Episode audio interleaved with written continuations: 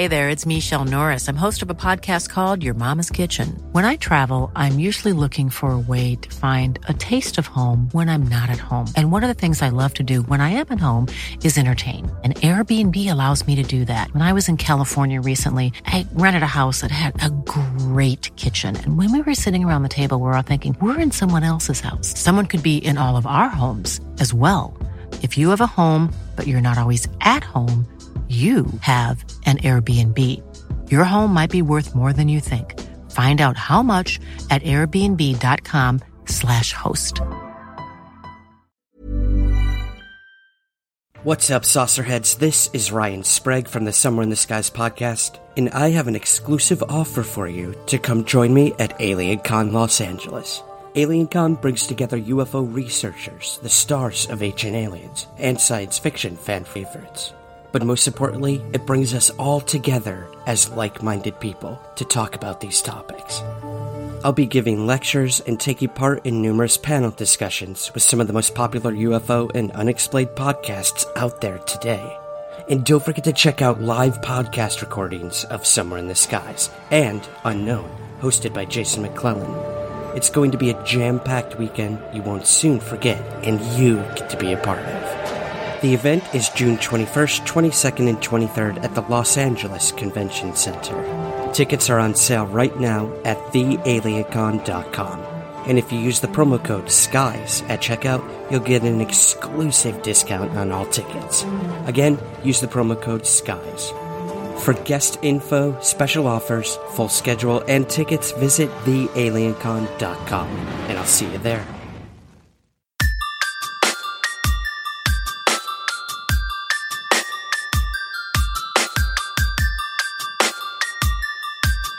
This is Somewhere in the Skies with Ryan Sprague.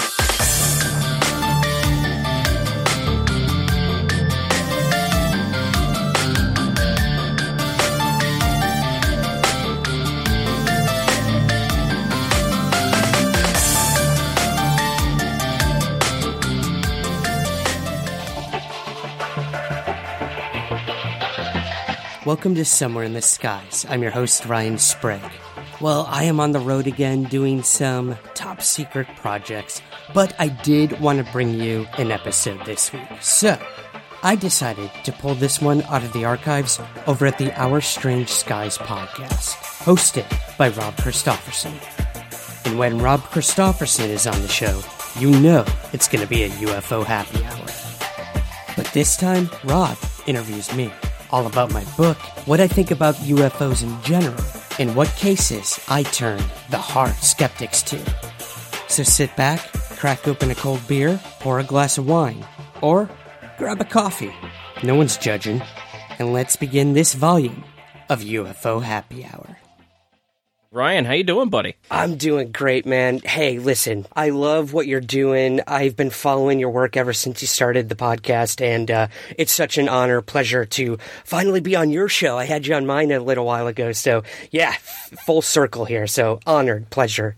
Uh, yeah, man. Uh, happy to have you on. Definitely one of the first people that I thought about when I was going to do this. So I definitely appreciate you taking the time to come on and, and talk for a little bit. In the uh, interviews that I've heard you do and stuff, you kind of got into UFO research after having a personal experience of your own when you were a teenager. Can you talk a little bit about your experience and kind of how it affected your life? Because your book really dives into the aftermath of the sighting and how it affected people. Right. Yeah. I mean, I. I uh, I'm a playwright first and foremost. Uh, I lived in New York City for ten years, and that was my bag, man. That was my bread and butter. Writing characters, you know how they how they live, how they breathe, how they talk, how they react, and you know the aftermath. What changes a character throughout the the process of a play. So that's always been the way I wanted to go with my UFO research, and that kind of is how I I got involved with this. I had my quote unquote origin story when I was 12 years old. My my Peter Parker moment, I guess. I uh, this was up in your kind of your neck of the woods. Uh, this Yep. was in central New York, right on the border of New York and Canada, I was on a nighttime fishing excursion off of a dock uh, at a motel I was staying at with my parents. We were away for the weekend, and you know it's uh, it's 1995. I've got my Discman. I'm listening to uh, what was it, uh, Dookie by Green Day. Oh wow! Yeah, man. And I was by myself. I love doing stuff like that, just listening to music and either writing, drawing, uh, or fishing, as it were, that night. And uh, so I'm just, you know, I'm reeling my line in, and I see this reflection in the water, and it's, you know, kind of kind kind of triangular and it's like three white lights. I'm like, oh, that looks pretty cool. I thought it was in the water at first, but then I uh, closer I looked, I realized it was a reflection. So I naturally look up and there it was, man. I mean, it was it was a triangular formation, three kind of orange white lights, and this huge red basketball shaped hazy thing in the middle, and it's just floating there. And uh, it, it th- there was no solid structure, not that I could see. Uh, I, I couldn't see the stars behind whatever the formation was, but I did not see any mechanisms or or solid structure. But it was just like hanging there silently, and uh, that that really affected me. All I could hear was kind of the, you know like the water hitting the dock, and uh, I was scared. I was kind of just frozen there. And finally, I'm able to get, you know, these little squeals out of my 12 year old voice to my dad. He's inside the motel watching a Yankees game, and he's not going to be leaving that anytime soon. And I'm yelling, I'm yelling. The thing starts coasting over the water towards Canada. And finally, I get my dad's attention. He comes out, and as he's coming out to look at the thing, it's just making its way over the water towards Canada. And it kind of disappeared right at where the water met the sky, the night sky. And I don't know if this this always kind of bothered me. I don't know if it just disappeared out of sight or if it actually submerged into the water. But my dad, he did see the tail end of it. He saw the two white lights in the back of this thing. So he tells me it's just a plane, you know, doing his his due diligence as a father, calming me down. But again, dude, like I was 12 years old. Even I knew you know, silent, no sound of propulsion, how fast and, or how slow, I should say, this thing was moving and how big it was. It was not any plane I'd ever seen. So, yeah, absolutely terrified me. I became obsessed. I had nightmares about it for years after that. And, uh, that's kind of how it all began, man. I started taking out books on UFOs, cryptids, paranormal, and, uh, that's it. I, I was hooked after that. And it's always kind of interesting when you go back and you relive the sighting there and in just memory and like I felt this emotion, I felt that emotion. Do you think that it was just the fact that you were seeing the craft or do you think the craft was kind of inducing that fear because there are people that talk about seeing craft like this and they hear this hum and then all of a sudden they are fearful or whatever. So, do you think it was just you reacting in the moment or do you think it might have been something else, maybe the craft itself? A little of both. I, have researched a lot of cases, like you just mentioned, where there was physiological effects and psychological effects happening at the same time. Uh, for me personally, I didn't hear a hum, but I felt a hum. Like I felt this vibration going from the back of my neck down my spine and kind of into my stomach. Again, like I don't know if this was adrenaline or fear, but I was definitely scared. I was definitely scared. You know, I ripped my headphones off, my Discman goes flying, and just so I could like hear what was going on. And when I heard nothing, that's when I was like, what the hell is going on? And uh I, I, I can't tell you, man. I can't tell you if it was making me feel anything, but it was this weird mixture of fear and uh, and calmness all at once. I, I wasn't. It wasn't, you know, flight or fright. It was more of just stay there, keep looking at it. I know you're scared, but you have to see what this thing does, whatever the hell it is. So there were physiological effects, whatever that was inside of me vibrating. But other than that, I can't really tell you what else I was feeling in the moment. I just wanted to remember it.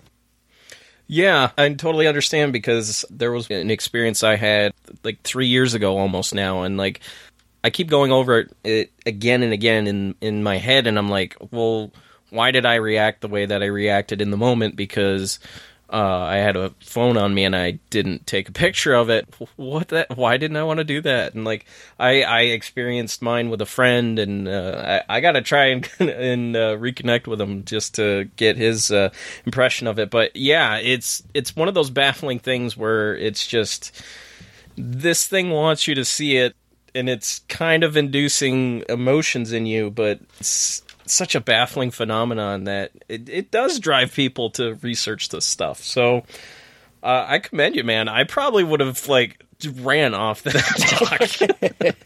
talk. I mean, don't get me wrong, I wanted to, but I'm telling you, man, like something kept me frozen there. Again, I don't know, maybe just just scared, but uh but it happened and uh you know, I do look back and be like, "Oh, what could I have done? Should I have like reported it?"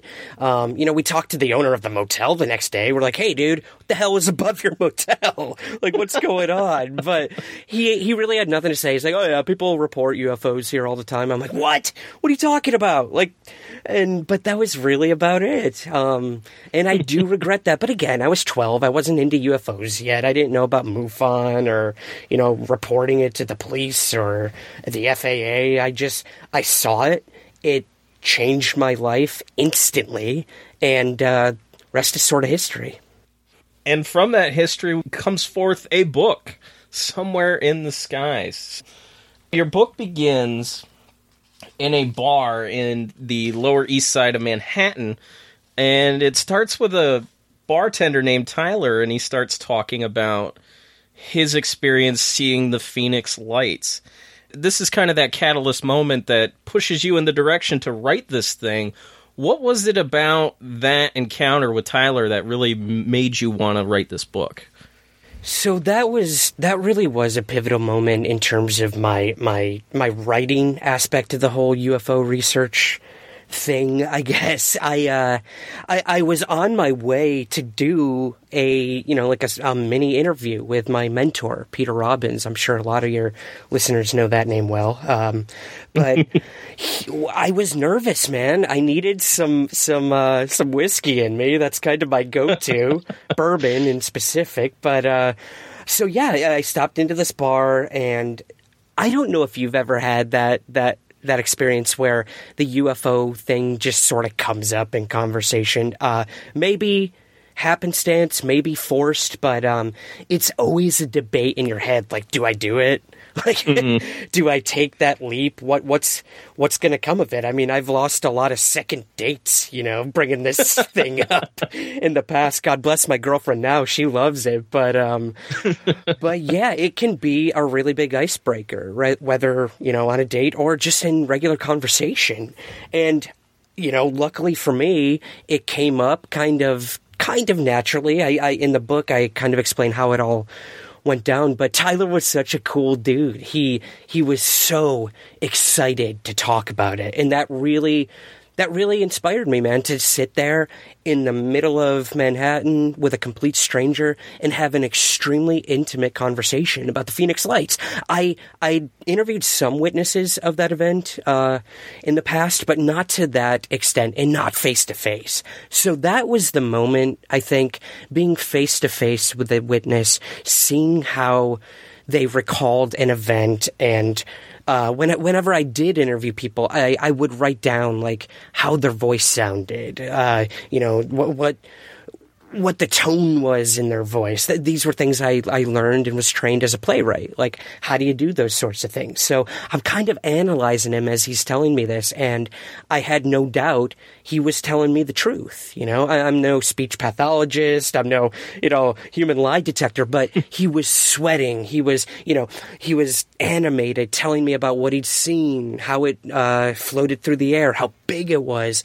And that was the moment where I was like, I have to I got to do this. I want to meet witnesses. I want to see how they react, and I want to know how it affected their lives. And that's kind of, kind of what I went with with the book. That was my approach: is let's let's implement my playwriting skills of characters and induce that into my research. Not creating characters, but kind of taking that idea and and focusing on the people having the events rather than the event itself. Yeah, and that's kind of one of the most fascinating aspects of this all. It's not the experience, it's the experiencer themselves and how they come away and how it changes them and it's kind of amazing that nobody's really done this before. We're like over 70 years into UFO research and nobody has really done this. It's always been the story or the report or what happened. It's never what happens after. So I commend you, dude. Uh, great job on uh, the subject of this. It's definitely a book that I recommend now for people to go to. If people are interested in UFOs, it's definitely one that I recommend up front how did you come to find all the people that you interviewed and how long did it take to gather all the information and put it into a book it i'd say from like the first interview to literally you know sending it off to the publisher uh maybe about two and a half years or so. I mean, it, it was not short, but it was not long either. I I did some traveling to go meet people, uh, countless nights over Skype and on the phone. Uh, my Verizon bill was higher than it's ever been, and uh, still on a family plan. So thank you, Dad, for that. Uh, but yeah, man, I it was an amazing journey. Um, and just you know, I, I, went and stayed a week with some abductees. I I flew out to Arizona to meet with some some witnesses for this. I I went to um, a couple other places and interviewed people face to face and it was just it was an incredible experience you know i, I kind of wanted to take that journalistic approach and that boots on the ground approach and get out there and talk to the people. So, you know, Skype, Facebook, uh, online forums, these were all very valuable assets to me that a lot of researchers didn't have in the past. So, you know, God bless the internet for all its its good and bad. It really helped me with this man, you really you really mined for it too, because what you get in the book is like a really wide swath of people and experiences that run the gamut from just seeing a UFO like a the CE one or a uh, nocturnal light kind of sighting all the way up to uh, abductions. And it's definitely well rounded and another thing that I really love about the book what surprised you the most while doing the research and doing the interviews? I think what really surprised me was just the the spectrum of reaction and aftermath. You know, when I first set out to write the book, I was like, "Oh, I'm going to find this one linear pattern to all the cases," and uh, there we go. Boom! I've solved the UFO mystery. I did it! Yay! um, that was the stupidest thing I ever could have assumed. But um, yeah, um, it it was definitely like the spectrum of, you know, someone has a UFO sighting or a CE one, two, three, four, five, even, um, and it impacts them greatly. It changes their entire life. Whereas I interviewed uh, a guy who had a sighting on his way to his first military job, and it was a classic saucer shaped craft that stopped his car, that circled around him, that took off, and uh, he literally said to me, "Oh yeah, just got in my car, went to a bar, and went to my job." I mean that that right there, man, astounded me. I I thought, oh wait, like no matter what, this is a profound experience and it's going to change your life forever. For this guy, no, it, it really didn't. He had it. He thought it was pretty cool, and uh, maybe it opened his eyes a little, but it did not change him in the profound ways I had expected. And as for other people, I talked to a guy who had an abduction experience, Michael Carter, uh, the guy who became a, a minister of a church after he was aboard a craft, apparently, talking to these white alien beings, and they showed him an image of prayer hands with a lightning bolt through it. This was his sort of, uh, you know, I guess, translation in his own mind that he had to pursue faith healing. He had to infuse his UFO encounters with his spiritualism, became a minister, wrote some books on UFOs and the Bible. So, I mean, that changed the entire course of that dude's life. So it really ran a spectrum. And I think that's what was most surprising to me is this is messy uh, it's profound, it's mundane, it's scary, it's beautiful, and it's everything in between. And I, I think that's what's beautiful about all of it is we're all going to take whatever we experience a different way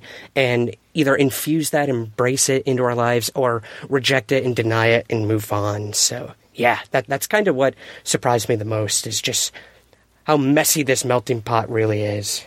Yeah, it really is, and I think some of the interesting interviews that you did uh, involve, especially when you're talking about the ones that involve interactions with beings of some kind, like Claudette Huber's case. That's not any kind of alien being that I've ever really heard of.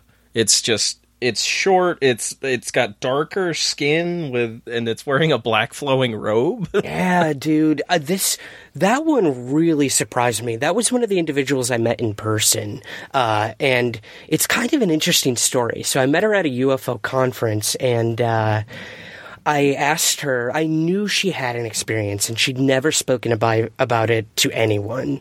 And I said, Hey, you know, would you be willing to talk about this with me and just kind of see where it goes?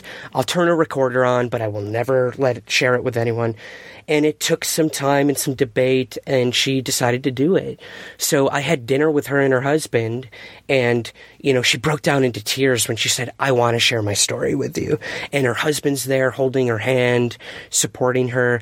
And she, uh, she came up to my hotel room. We sat there for over an hour and a half, maybe two hours, and she divulged everything to me. And again, it was one of those pivotal moments where I was like, this is what I have to do. I have to focus on the person and let them tell the story, not me. Let them tell me what they saw, what they experienced, and how they felt, what they think it was.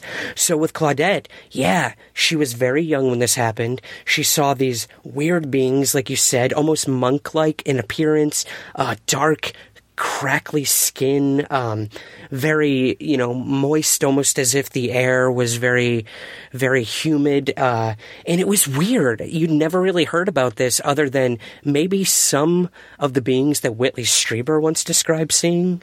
Uh, mm-hmm. But this actually happened, uh, Claudette's event, before that came out. So, she had a trigger event later in life when her boyfriend at the time was watching Communion, the movie, that horrible, god awful movie.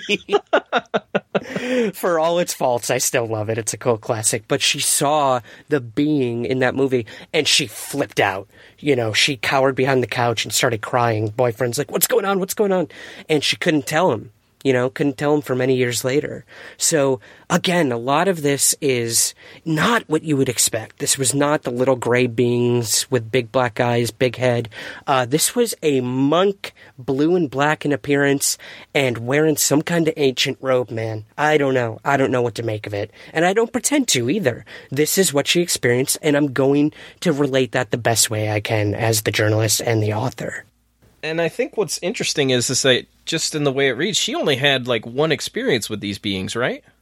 Yes, apparently. You know, I, have spoken to her a couple times after that, and she said she's had some other weird experiences, but nothing as dramatic as this. So that's another big thing is, you know, some of these people, it's a lifelong thing. It happens, it's reoccurring. For others, it's a singular event. So again, there's very few patterns that can be made with all of this, but, you know, we're going to keep trying and uh, we're just going to keep recording what we can when it happens and if it happens that's kind of one of those aspects that we don't get a, a view of most of the time because when uh, we're talking about abductions, it's always a lifelong event or uh, at least most of the life, and it's always it runs in families and all this stuff and like there, there are definitely people in your book that kind of defy that a little bit. Yeah like you said michael carter he his experiences only lasted like what about six months or so yeah within the span of six months he had a ton of experiences. So again whatever is happening no matter what it is aliens uh, some higher power interdimensional i don't know man. Again i don't pretend to know what the abduction phenomenon is or who's in control of it but uh, i mean my god. They say like they'll they won't they won't do to you what you can't handle but i don't know how that man can still be sane after that many experiences. Uh, he did tell me that he went under therapy after a lot of this, and uh, and kind of stepped away from it for a little while to live his life. But yeah, the whole running in families thing. I know you've you're a big proponent of that idea. That that seems to be one of the only patterns we can make with these things. And I I agree with you. Uh, while I didn't find many of those cases, I know they're out there, and there must be something to it. I just, in my own research, I haven't tapped into that quite yet. And, you know, it's a phenomenon that constantly reforms and constantly reshapes itself. So it's it's interesting to see this wide swath. They were definitely uh, aspects of that book that I, I really just enjoyed. I'm going to say that like a billion times because I really did it. I love the hell out of your book, man. well, thank you. I, I, I swear to your listeners, I didn't come on here just for that.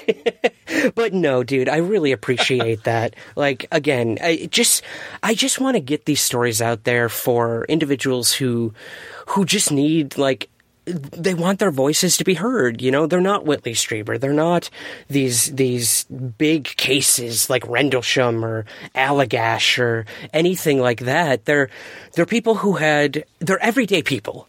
That's that's kind of what I'm trying to get at with the whole thing is this is your next door neighbor. This is your you know your professor in college. This is your law enforcement officer. This is uh, the mailman. I mean, it isn't some that cliche of like some hick in the backwoods having an experience. Those days are over, and honestly, they never truly were uh, that that cliche. So I yeah.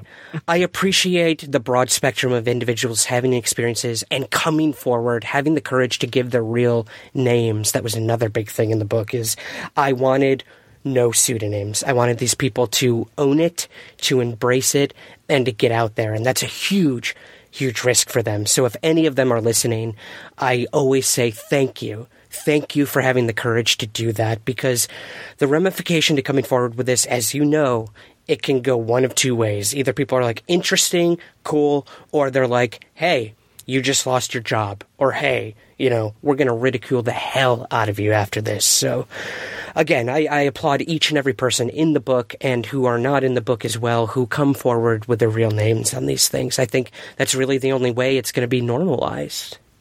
Yeah, I, I absolutely believe that. And for all the criticism I throw to to the Stars Academy and and the New York Times article. Hopefully, you know, at least we're on the precipice of kind of reshaping the image of UFO research. I definitely hope that's a step in the right direction. I, I think um, so. Yeah, I agree. Aside from the uh, one story that takes place in my hometown that you were a part of, uh, the one story that just scared the daylights out of me was Patty Blackburn's story and her daughters. Uh, could you just kind of go into it, man, and, and talk a little bit about it because it is reads like an abduction case, but it's not an abduction case. Yeah, it's, it's so very strange. Yeah, absolutely, man. Again, yeah, this is one that really stood out to me, and I'm still working with Patty on this because I'll tell you what, like, this is definitely one of those reoccurring event things that's still sort of going on. So, uh, yeah, this was definitely one of the more dramatic stories. Uh, this happened in Michigan, uh, and it was in 2006. Uh, right over Lake Michi- Michigan. She lived right near the water. Again, that's another big thing. A lot of these mm-hmm. things happened over water. Um, yeah. I don't know what to make of that, but we can definitely talk about that. Anyways, uh, she's heading out to walk her dogs one night, and uh, she she could feel something was sort of off. You know, the dogs they wouldn't leave the front porch. They're you know they're whimpering, and she makes her way down the front lawn to uh, to try to get him to come with her. You know, and that's when she noticed that there is a black triangle floating right above the tree line over her property. And it kind of stopped her dead in her tracks. And obviously, she couldn't believe what she's seen. So, kind of like me at age 12, she starts yelling for someone to come see this, you know, make sure it's actually happening to her. And her, her younger daughter, Jennifer, she comes outside and Jennifer comes out, you know, they're both kind of staring up at this thing. The daughter did see it, and it starts slowly creeping closer until it's literally directly above them. Uh, what what I what I kind of found most interesting about this one though was that Patty while she's looking at this thing, she hears a low humming, like you mentioned earlier, like a whooshing sound almost. And she asks Jennifer if she can hear it. And when she looks over at Jennifer, she's covering her ears and telling her mom how unbearably loud the noise is. So that was immediately where I was like, what? What the F? Like, you're low humming for the mom, unbearably loud for the daughter what's going on here. So, yeah. you know, they're having completely different experiences in terms of hearing the craft. And while this is happening, Patty starts to feel calm. Uh, she's collected, and the daughter's terrified. She she thinks this is a a threat of some sort, while the mom's feeling euphoric. And that's where I think that whole idea, man, of them being able to convey some sort of reaction and emotion out of us while an event is happening, whatever intelligence is behind it. But um, like you said, that that wasn't kind of the end. That was the initial experience with Patty. Um, you know, sometime later, the daughter, her other daughter, Jessica, she's getting ready for bed one night and she's walking in the hallway of the house and she sees a figure coming out of her younger sister's bedroom. You know, she assumed it was her sister, you know, heading to bed. Maybe she was in the bathroom or something. But when whatever this thing is that comes into sight, it was not her sister. She described it as being about four feet tall, large head, small body, and um, it had large black eyes. So, right here, you've got kind of the prototypical gray, as it were. This is where I start getting really creeped out, man, with this whole story. Um, she went on to say that it had a robe on with a hood, kind of like what Claudette had experienced, and it just stared at her and it starts slowly moving towards the parents' room. So Jessica freaks out. She goes into her bedroom, gets under the covers, and she doesn't know what to do. You know, she's a kid. She stays underneath. She's scared to death to look. And when she hears her mother's voice, uh, in the room, she takes the covers off, you know, the soothing voice of her mother, and the mother's in there to say goodnight. She's still too scared to say anything to her mom about it, and she can see this hooded figure walking around her bedroom while the mom is in there silently. And Jessica is just petrified at this point. She's frozen. She doesn't know what to do. And finally, her mom kisses her on the forehead, says goodnight, and goes out of the room and the being just follows the mom out. And that was that was it, man. Uh, she thought maybe this was some weird dream she'd had, but then she started seeing this being in her dreams constantly after that. Um, and this all kind of culminated into a really bad experience for the family. They started having weird poltergeist activity, paranormal stuff happening in the home, and it just got out of control. You know, one time their their electricity went out. The dude comes to fix it. He sees a UFO over the house and tells them he's never coming back. So you have corroboration that something weird is going on in this family's home. It really starts to eat away at them. The two daughters and the mother stop talking to each other. They become very, very introverted, and it's not good, man. The mother thinks that whatever's happening is demonic. She was Christian, and what they decided to do, and this is a really other really interesting defense mechanism, I guess, is to pray. Uh, they all started praying together for these things to stop happening. And for a while, that seemed to work. They prayed, it didn't happen. The daughters moved on with their lives, but Patty is still having some weird experiences at the home and struggling with her spiritual spirituality and whatever the hell is going on in that house, above the house and beyond. So uh, it's just I, I, don't know what to make of all of it, man. It's it's heartbreaking, it's terrifying, um, and I, I'm still working with Patty to this day to figure out what the hell's going on out there in Michigan. It's terrifying. It's absolutely terrifying, and really is one of the most bizarre cases that I have ever read. Simply because when you're talking about poltergeist activity, it almost mimics the way that poltergeist activity happened in Point Pleasant with the Mothman thing, minus the really weird telephone calls. But it's right, it, right, the whole Indrid Cold thing.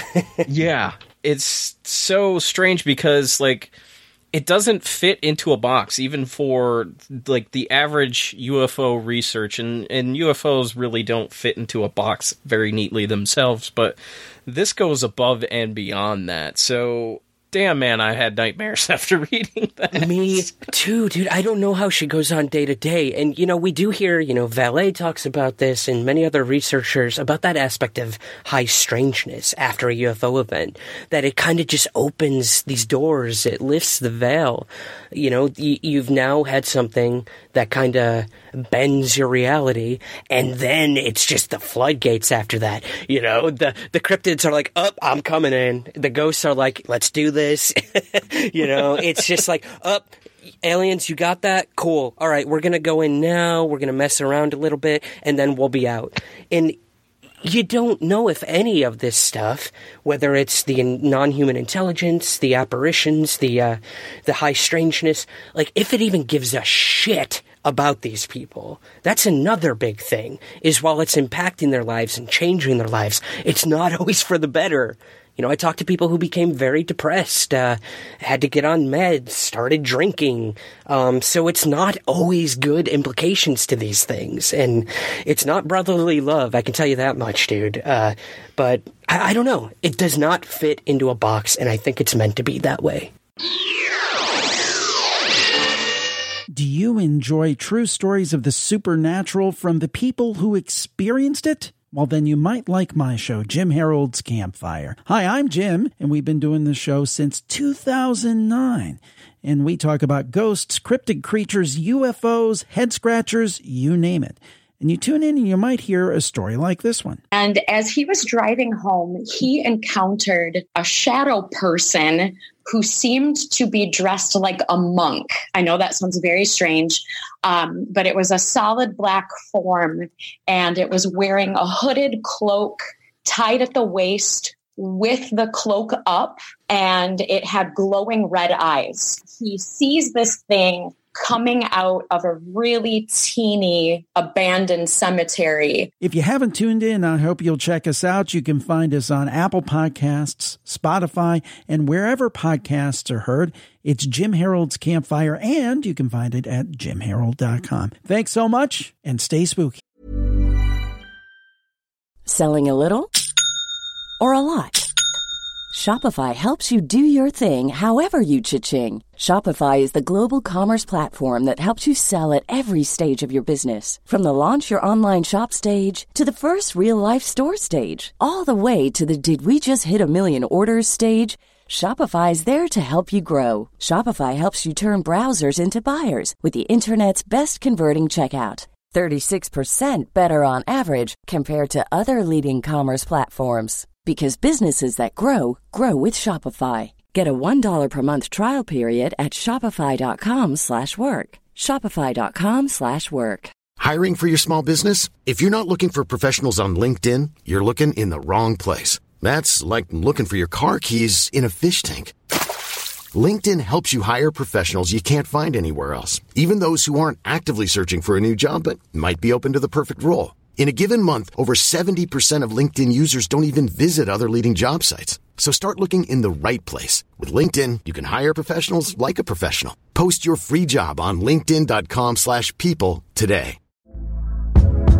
Hey there, it's Michele Norris. I'm host of a podcast called Your Mama's Kitchen. When I travel, I'm usually looking for a way to find a taste of home when I'm not at home. And one of the things I love to do when I am at home is entertain. And Airbnb allows me to do that. When I was in California recently, I rented a house that had a great kitchen. And when we were sitting around the table, we're all thinking, we're in someone else's house. Someone could be in all of our homes as well.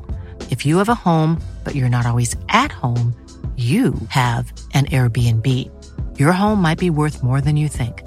Find out how much at airbnb.com/slash host.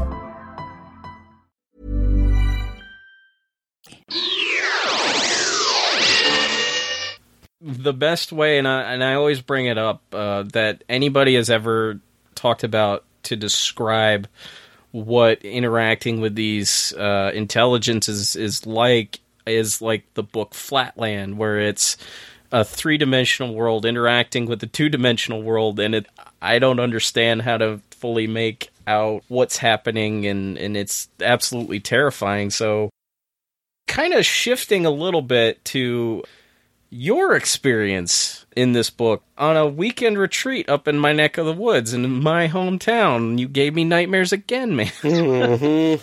Just just doing my part, my man. I, tried to trying to contribute to your uh, to your insomnia. I, I appreciate it, man. I, I definitely appreciate it. So, could you kind of go in a little bit about your weekend up in good old Saranac Lake, New York, and the experience you had there? Sure. I mean, first of all, one of the most beautiful areas I've ever seen. Uh, you know, I, I've traveled the entire United States. I've been to every state but South Dakota. I'm sorry, South Dakota. They literally got nothing going on there for me to go see. For any of your listeners who live there, I'm so sorry.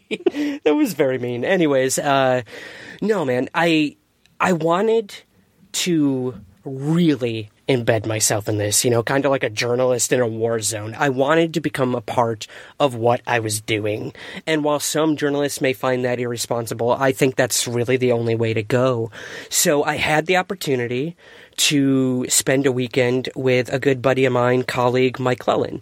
Many know him as the the owl guy. You know, if you've ever had a UFO experience that has somehow connected with owls or synchronicity, he's the man to turn to.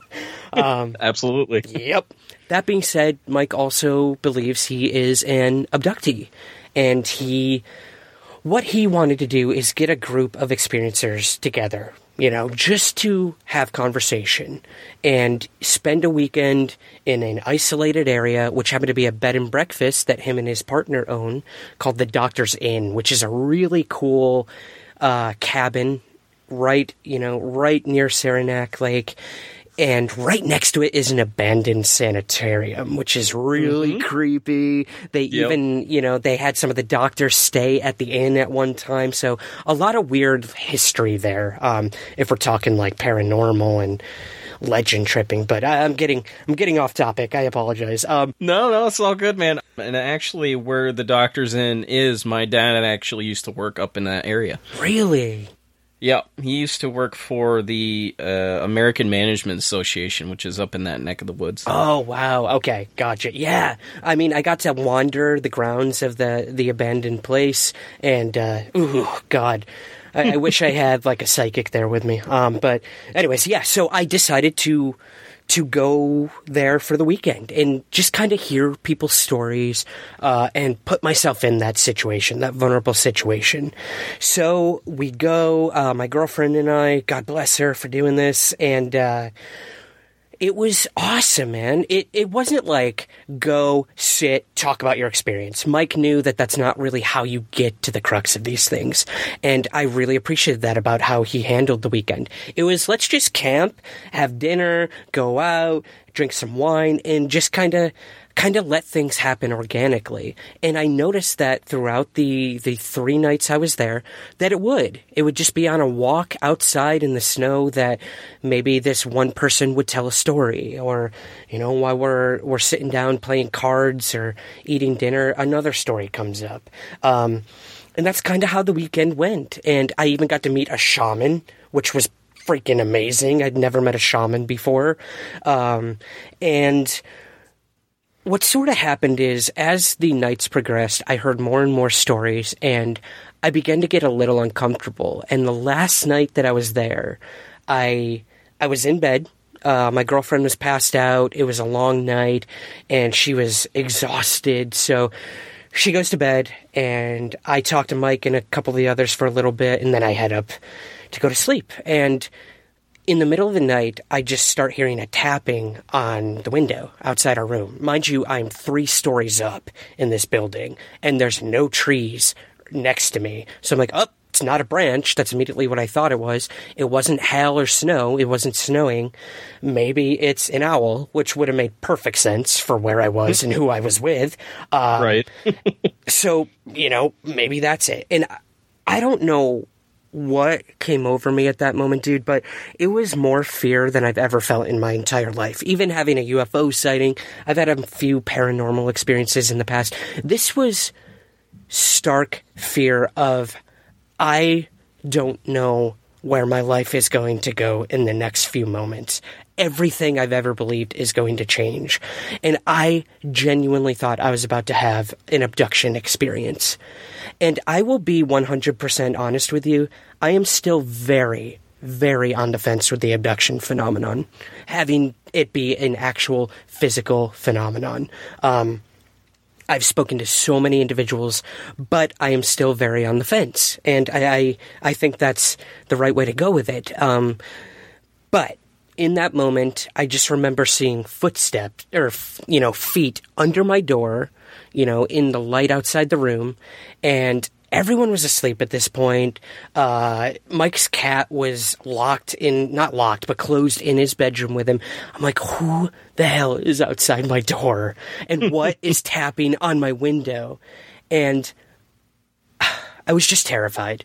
And my girlfriend would not wake up. I tried to wake her up. She's the lightest sleeper you can think of. You know, if I even shift a muscle in bed, she will wake up. She would not wake up for the life of her at this moment. And I didn't know what to do, man. I literally thought I was about to get abducted. so I, I finally had the courage to open the curtain to the window and look out, and that's kind of kind of where it all ended, I guess, for me in terms of that that night. Um, I did not see an alien outside my window. I did not see a craft. I saw nothing. There was nothing there, and that flood of relief came over me, and uh, I did not get abducted that night. But I can sure as hell tell you that something weird was definitely going on, and no matter what I believe about the abduction phenomenon or those who've experienced it, I definitely experienced the fear that many of them have had, and I can't even imagine how much more multiplied it was for them than it was for me that night.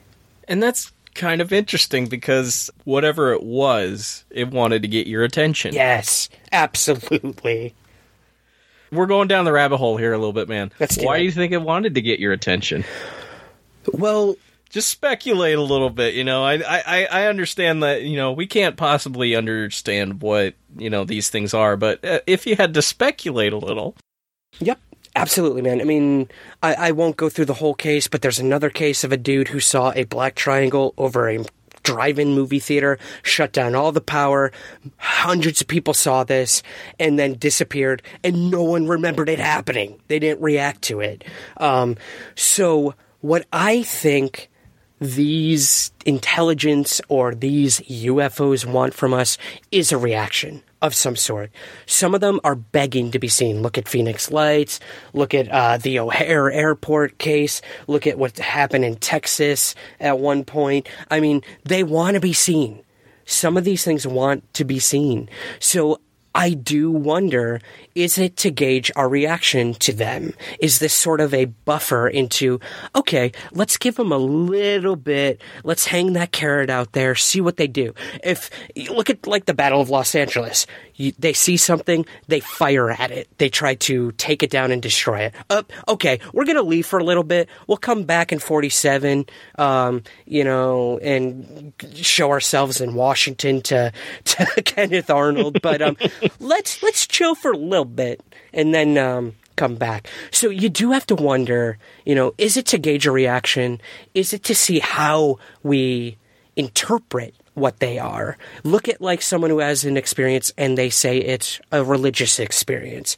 Look at, you know, going back all the way to what Vallée said and what many other sociologists and psychologists have said. Um, is this like sort of is the UFO reminiscent of our anxieties here on Earth? Um, I think it's a huge experiment by many different controllers, and I think they just want to see what the hell we do with it. Um, is it to have a UFO podcast? Is it to uh, is it to uh, become an artist and convey your experience through that? Is it to uh, become a musician and sing about UFOs?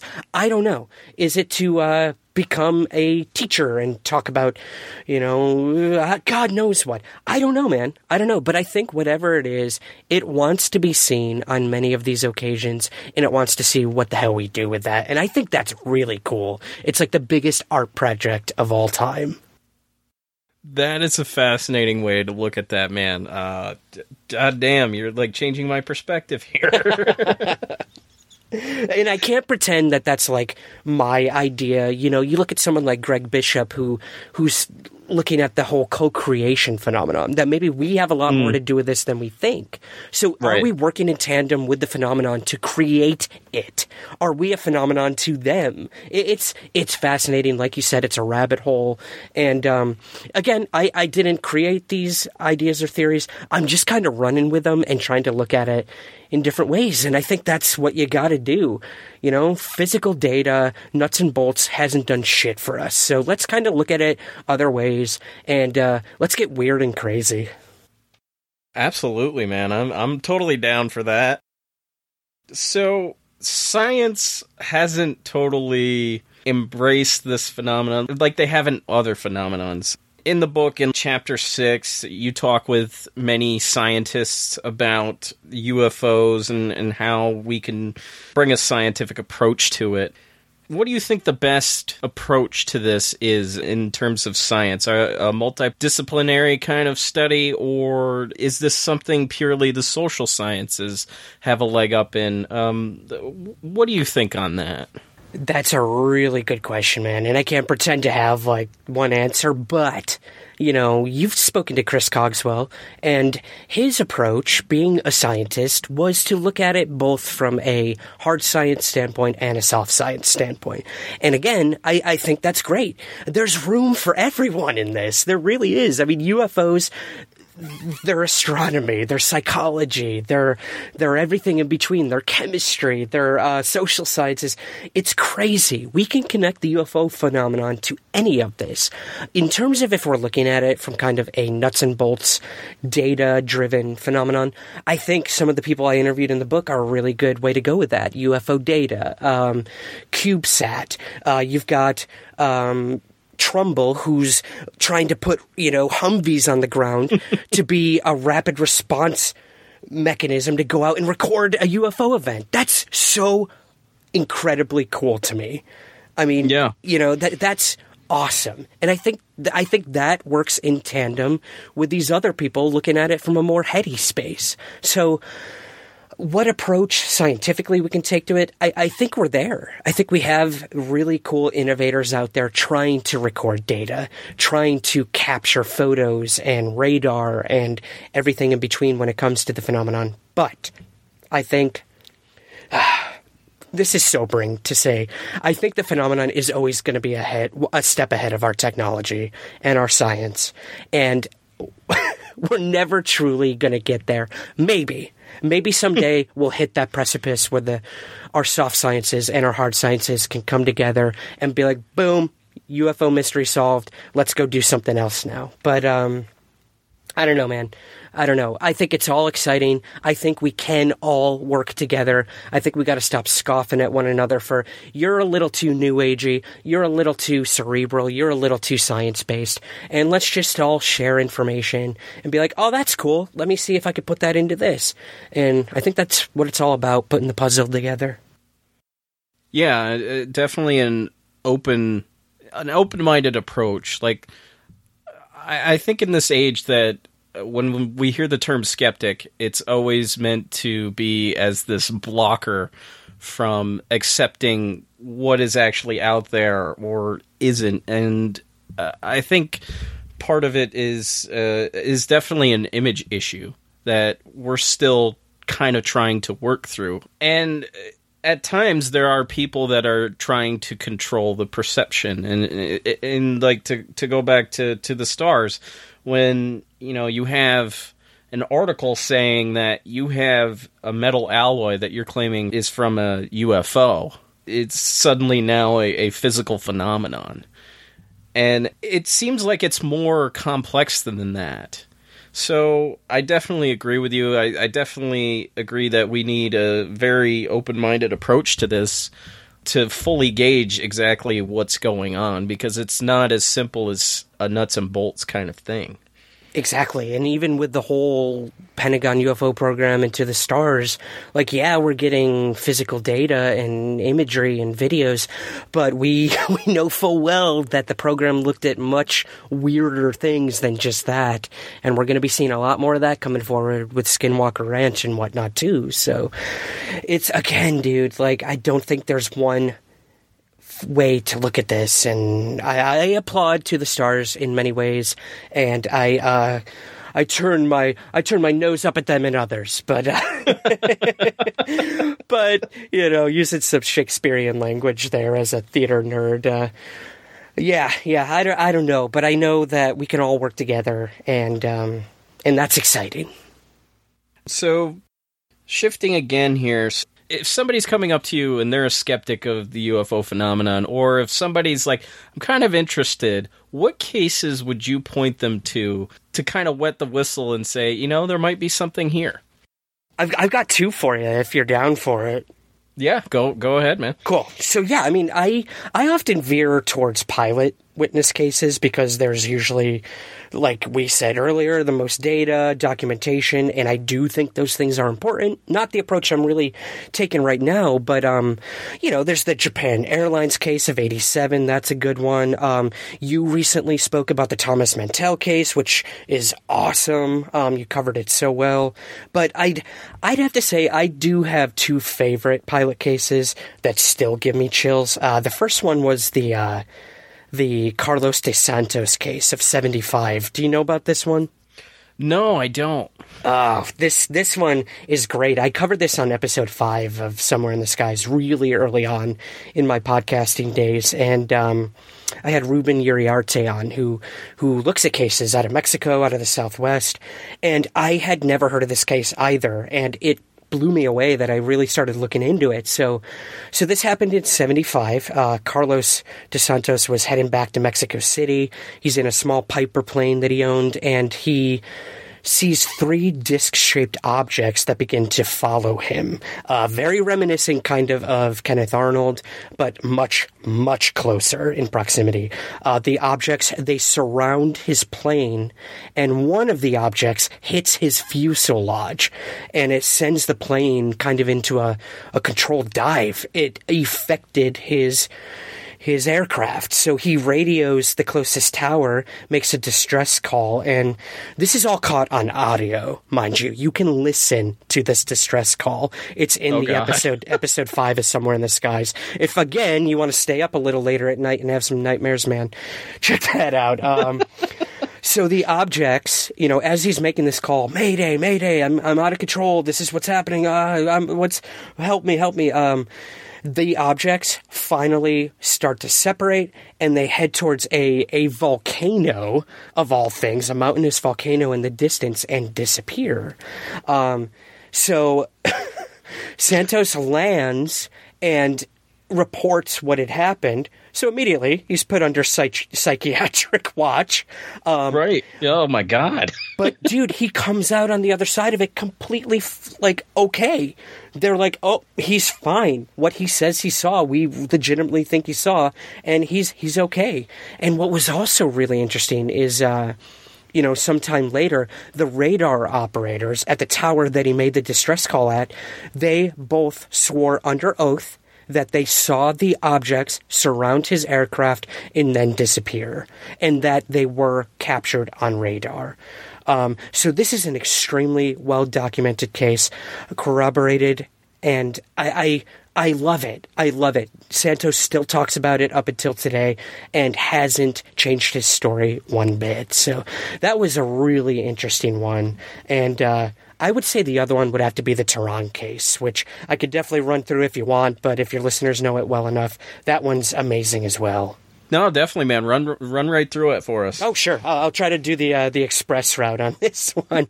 this happened uh, a year later. This was seventy six. Um, you know, I actually got off my lazy ass and made a Freedom of Information Act request for this one. and I did. I got some documentation on it, uh, thanks to my friend John Greenewald. He told me over at the Black Vault, told me how to properly do this so that I could actually get stuff. Um, and the reason there was documentation is because the U.S. military was involved with this case. Uh, I'll get into that. They, uh, I I got this stuff, and um, what what it sort of told me was that in '76, the Iranian Air Force they'd they'd gotten reports of a huge luminous object over the city, kind of like the Battle of L.A., and they they had to go investigate it. You know, this thing was over the entire city, hundreds of reports coming in. So they send up a fighter jet to investigate. And as the first jet starts to get close to whatever this lighted object is, all of its instruments and equipment start to malfunction. Pilot kind of freaks out. He's like, "Oh shit!" And he starts heading back to to the base. And this time, Parviz Jafari, he is the general at the base. He's like, I'm going to take care of this. I'm going to go up there and investigate and see what the heck's going on. Um, so he goes up there and he gets even closer to what this thing is and he actually sees what it is. And he reported seeing a multicolored diamond shaped object and it was huge, like jumbo jet sized huge. And he starts to move a little bit closer, tries to make contact with it. He's getting nothing. And then out of this massive object, another smaller object descends and starts to head towards Jafari. So what's going on with this? Jafari, he he starts to try to lock in on the object, like, uh, dude, what are you doing? his weaponry, his instruments, they start to malfunction and he can't use them. And the thing's starting to move towards him. So he he makes a U-turn and goes into defense mode and starts a negative G dive to try to try to outmaneuver this thing. He's having a cat and mouse game with a UFO in midair, dude. This this just kind of blew my mind. And whatever the object is, it gets a lock on him and he freaks out. He's able to make another negative nosedive, negative G nosedive, and outmaneuvers it again and gets a lock on the object. But right when he does, the object disappears out of sight and he hears this loud explosion, like it had crash landed or something. So, if that was not dramatic enough, he goes back to base, he reports what had happened, and the next morning, he and a bunch of the Iranian military go out to where supposedly this explosion happened, and they investigate. They start speaking to witnesses, and nobody saw anything, but they did hear the explosion. Nothing was ever found, no object, nothing like that. But what I found most interesting was that apparently the DIA, the NSA, and the CIA in America, they all got involved because our jets were being leased to the Iranian Air Force at this time. You know, they wanted to know what the hell this thing was that was outmaneuvering our technology. Um, so there's a bunch of documentation from these intelligence agencies about this event. And Jafari, he spoke about this entire thing at the National Press Club in 2007, and he's very outspoken about it. He's he spoke about it up until his uh, unfortunate passing not too long ago, maybe a few months ago, even. So, oh, God, these two cases, these are the ones I would tell any amateur UFO researcher, anyone just interested to look into in terms of documentation, radar, pilots and legitimacy for sure. So I hope that serves some purpose to your listeners. I'm sure it will, man. Absolutely. Kind of pivoting a little bit here. If you had to direct these people to maybe a book or two, what books would you recommend for them? So I know Jafari's entire event is logged in Leslie Kean's book, UFOs. That is definitely one I recommend everyone go look at if you're looking for government, military, and pilot accounts of UFOs. Again, some of the most documented cases out there. Um, she has them tell all their stories in their own words. That is probably one of the top ones, I would say. Also, anything by Jacques Vallée, someone who looked at the phenomenon quite differently, looked at it from a very cultural stance, psychological stance, and uh, is just an all around amazing individual. Uh, and again, if you're looking for more of a scientific approach, anything by our UFO dad, Mr. Hynek, is the way to go. Um, definitely the way to go. But yeah, there, there's many ways to go in terms of UFO books and documentaries. But I, I think a lot of the work being done by Jeremy Corbell in the film industry on UFOs is pretty awesome. And uh, anything by Hynek, by Vallée, and uh, some of the younger people out there, Jason McClellan uh, of Rogue Planet has a really good book called "You." I, I, forget the exact title, but it's like "Only Weirdos See UFOs," um, yep.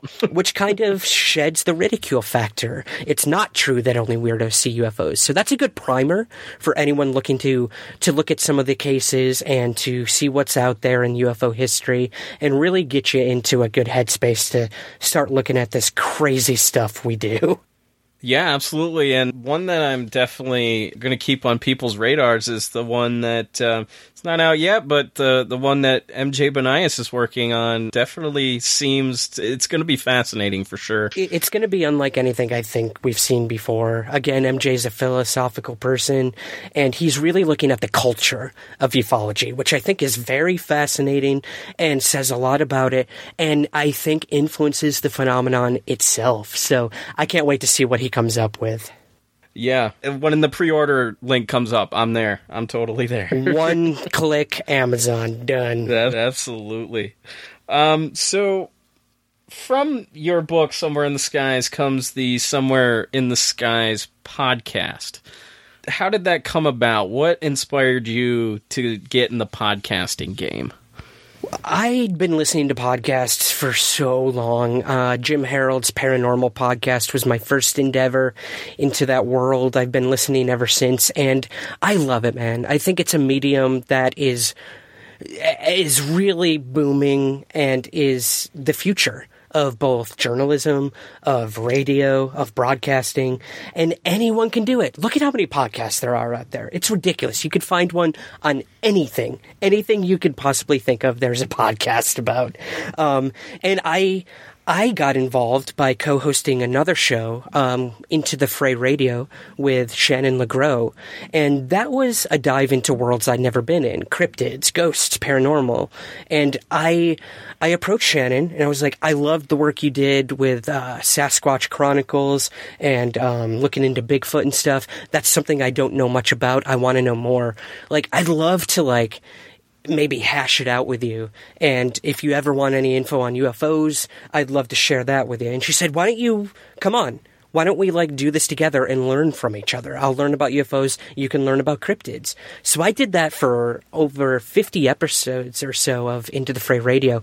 And the more and more I did it, the more and more I enjoyed the process of interviewing people, of doing the research and getting it out on a platform that I'd never really thought of, and that was, you know, over the internet, podcasting. So I took the leap and I I wanted to do one just on UFOs, my bag, my specialty, and I, that's when the idea of continuing somewhere in the skies the book in podcast form and and do the show, man. And I I had no idea how it was going to go.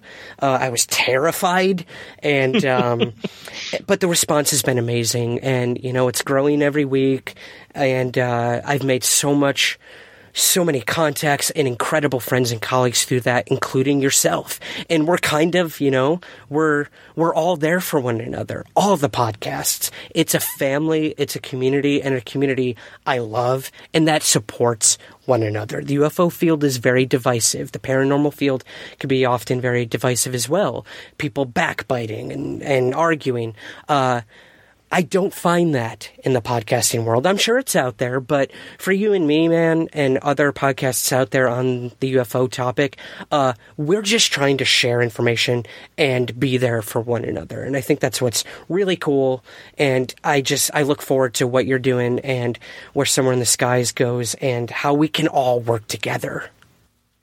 When I decided, hey, I'm going to do a podcast, I'd done podcasts okay, you, you, you do what you're passionate about. You just bring it to the table. And one of the most fascinating aspects of doing a podcast is how supportive the community is how everybody pretty much holds each other up and shares all the information.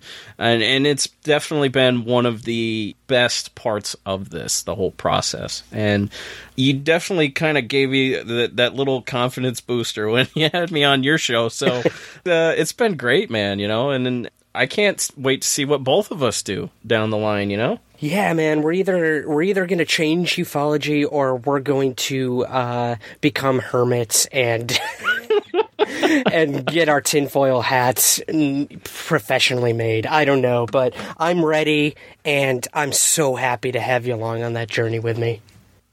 Absolutely, man. So great to meet all these great people, including yourself and and so many others. MJ Banias and Mike DeMonte and and so many others. Yep. So, last question. What do you hope that people take away from your book the most? I hope that they they come away asking questions of me, of the phenomenon, of the witnesses because again, these are just stories. And I know that. I knew that full well going into it that people are going to, they're going to call me out on that. Like, I have no proof that any of these stories actually happened. I don't have physical data. I don't have evidence. Uh, these are stories. But I can tell you right now, man, I firmly believe that everyone in my book is telling me the truth that they believe these events happened to them. Whether they happened in the reality that we all perceive, I don't know. But, I think it's most important that we hear each other out because that can be closure enough for people who have these profound, traumatic, dramatic, emotional events happen in their lives. And I just hope that even one person who reads the book who may have had an experience and never talked about it can now do that with someone and can get their voice out there because again, that's one more case we can be like, "Hey, look at this this person who had this experience it becomes normal, and then that's when we we keep moving forward, getting it out to the mainstream, and then we can start looking at it through many, many more eyes. So, yeah, just keep focusing on the the individuals having the experiences, and I think we're going to be in a good place to move forward uh, as the human race. I 100% agree, man. Thank you so much for coming on the show. I appreciate it a, ton, and it's been an honor having you here. All right, that's it for this week's UFO Happy Hour with Rob Christofferson. You can follow his show, Our Strange Skies, on Twitter at Our Strange Skies. Simple enough. And you can follow us on Twitter at Somewhere Skies and on Instagram at Somewhere Skies Pod. If you haven't already, please take a few moments to rate and review Somewhere in the Skies on Apple Podcasts or on any of your Android apps. Ratings and reviews and subscriptions help gain us visibility and find us new listeners. Thank you in advance. All past episodes, news articles, and contact information can be found at the official website, somewhereintheskies.com. Thank you, as always, to the E1 Podcast Network, KGRA Radio, and Rogue Planet. But especially, thank you to you for listening. I'll see you here next week, and remember, keep your feet on the ground but never stop searching somewhere in the skies.